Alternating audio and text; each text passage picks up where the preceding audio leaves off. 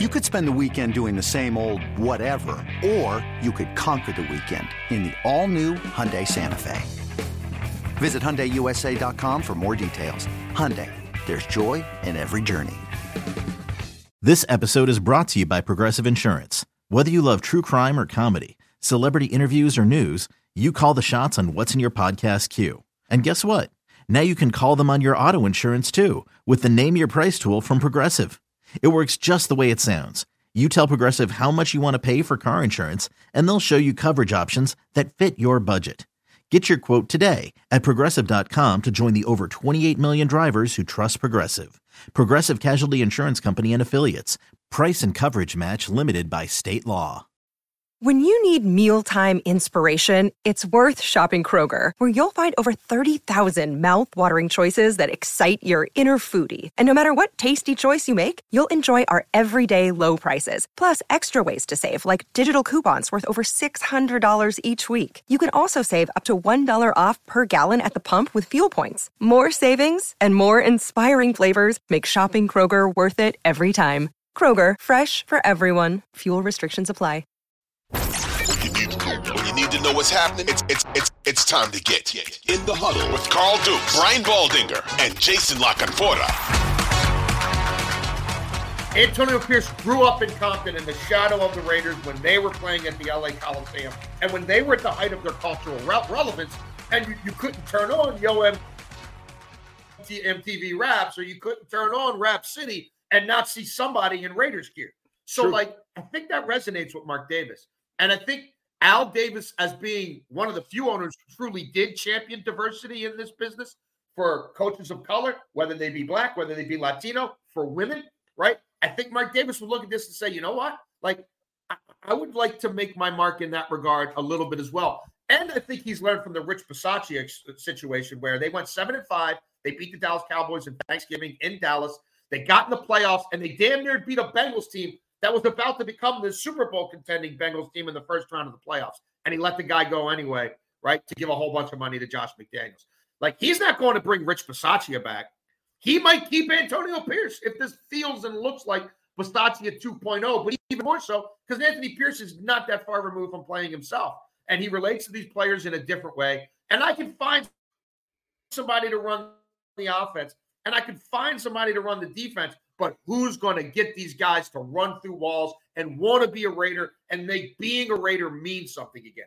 I don't think it's all that different. And I know the results haven't been there lately, but it, to me, it, it, it might be a little bit like the Deion Sanders situation in Colorado, where they're back on the map. They're building something. It's cool to be a part of again, right? And I don't have to micromanage every single thing of every part of this football team.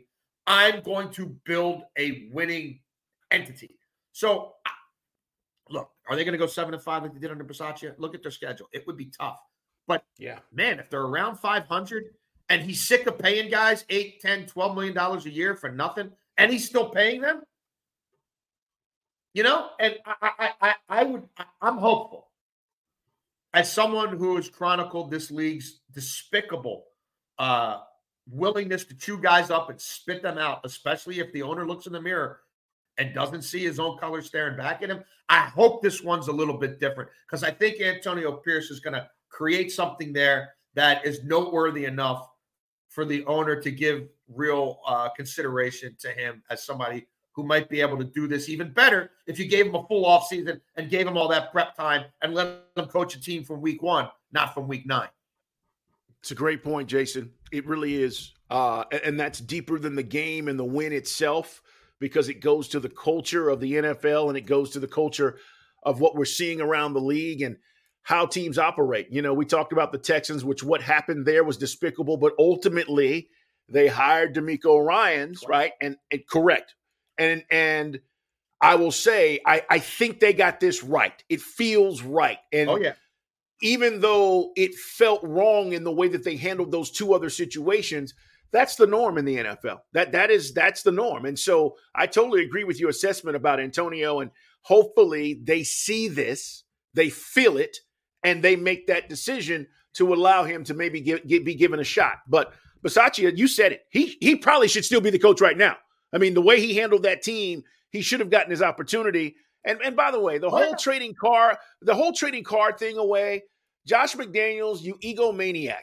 I mean, this is unbelievable. Whether you like Carr or not, and the decisions that have been made, and the way you know these jerk tendencies that he's got, it was easy to see that guys were not going to vibe with him and weren't going to play well with this guy. And you know, when they had that team meeting, Jason, that came out this week about guys going ham on him in this meeting, you know, and and Antonio has to stand up and basically be the the mediator. It tells you everything you need to know. There's not a team in the league where you have a team meeting and everybody in the room is talking about the head coach and what he's not doing. That's a problem. That's a problem. Yeah. I, look, I'm interested to see where this goes. There's no doubt in my mind they're going to play their backsides off for him. Um, they've got limitations. They, have got to find a way to get Davante Adams a little more involved in these games a little sooner, and they're going to have to push the ball down the field a little bit more. Um, but Rome wasn't built in a day, and getting this young quarterback a win under his belt um, and an emphatic win, they could play around in the second half. And let's now force feed Davante Adams because we want to get him, you know, back to feeling like he's a part of this. They had won the game at halftime, and it, it really allowed them to check some boxes and treat the second half like an exhibition. So, you know, yeah. we'll, we'll see, man. Um, there's nowhere to go but up after what happened in Chicago and what happened, or what, ha- yeah, what happened in Chicago, what happened in Detroit. Another day is here, and you're ready for it. What to wear? Check. Breakfast, lunch, and dinner? Check.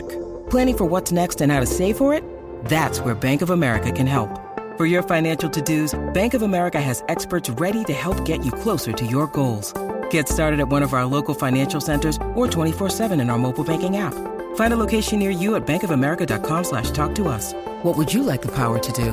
Mobile banking requires downloading the app and is only available for select devices. Message and data rates may apply. Bank of America and a member FDIC. So, Jason, I don't know if Dak Prescott could play any better than he did Sunday night. And you feel like the Cowboys could come out on top in a victory down the road, whether it's at home when they play later this season or maybe even in a playoff matchup. I thought he had one of his best games of the season. Micah Parsons, you know, co-signed that and was like, he outplayed everybody today. But you guys didn't get the dub, and that's what it's about. But CeeDee Lamb, 11 balls, 191 yards, right? You're, you're going to your go-to guys, and they had a chance at the end. But I think we both agree the Eagles, uh, th- they're a better team. And boy, the toughness of Jalen Hurts to play and to stay in that game was unbelievable. Oh, yeah.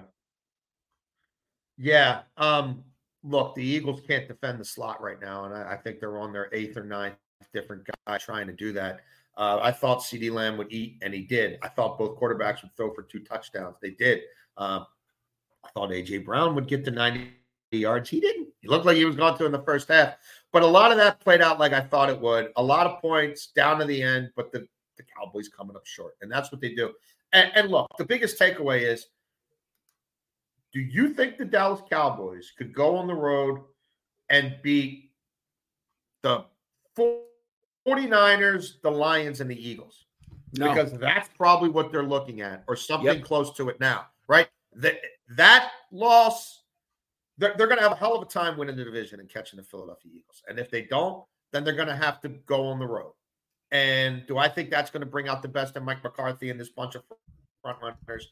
Hell no. You're not getting the Rams at home off a bye. That ain't how it works in the playoffs. like I, I, just, and you know what I mean. They're good. They're not. They're never as good as they think they are, and they sure as hell are never close to being as good as Jerry Jones thinks they're going to be, or a lot of the fans think they're going to be. And that's the reality. And like, if they were just a normal team, you'd be like, oh, whatever. But you know, it's just all the crap that comes with them, and all the hoopla and all the hysteria for them to be what they've always been—a team that punches down and looks great a team that struggles to punch up. Like um, they, I mean, we talked about Kansas City needing home field. These guys absolutely positively bleepy, bleepy, bleepy, bleepy need it more than anybody, and they're not going to get it. And that's going to be a problem for them. Uh, they, you know, they ran the ball better in this game than than I thought they'd be able to, and they haven't run the ball very well at all this year. I would say, you know, look for Dak to have to keep activating his legs down the stretch as much as they've kind of tried to shrug that off. Um, but they they're they're not for me a Super Bowl contender, and and their path is going to render them even less of a Super Bowl contender. That's that's their reality. Um, Dak Prescott, by the way, you know. self-inflicted wounds. That that last drive, you're in scoring position, right? You get sacked by Josh Sweat for 11 yard loss. You, you make the play to CeeDee Lamb for 22 yards, but he's short. Ball game at the five yard line. Just self-inflicted wounds, and and that's the kind of stuff with McCarthy. Whether you go back a couple of years ago and how the game ended, where they didn't get the playoff, or you wonder was this the right call, or was it, you know what were they trying to do uh, to try to get in the end zone? I, I don't know, but it, these are questions that Mike McCarthy ultimately yeah. is going to have to answer. You don't want and, him managing those situations. Yeah, no, no, yeah. and that that's part of the issue, close, Jason. I close mean, and late, having to come from behind, close, late on the road, having come back, coming back from behind, fighting the clock. Forget it. Yeah, I against uh, the real defense, forget about.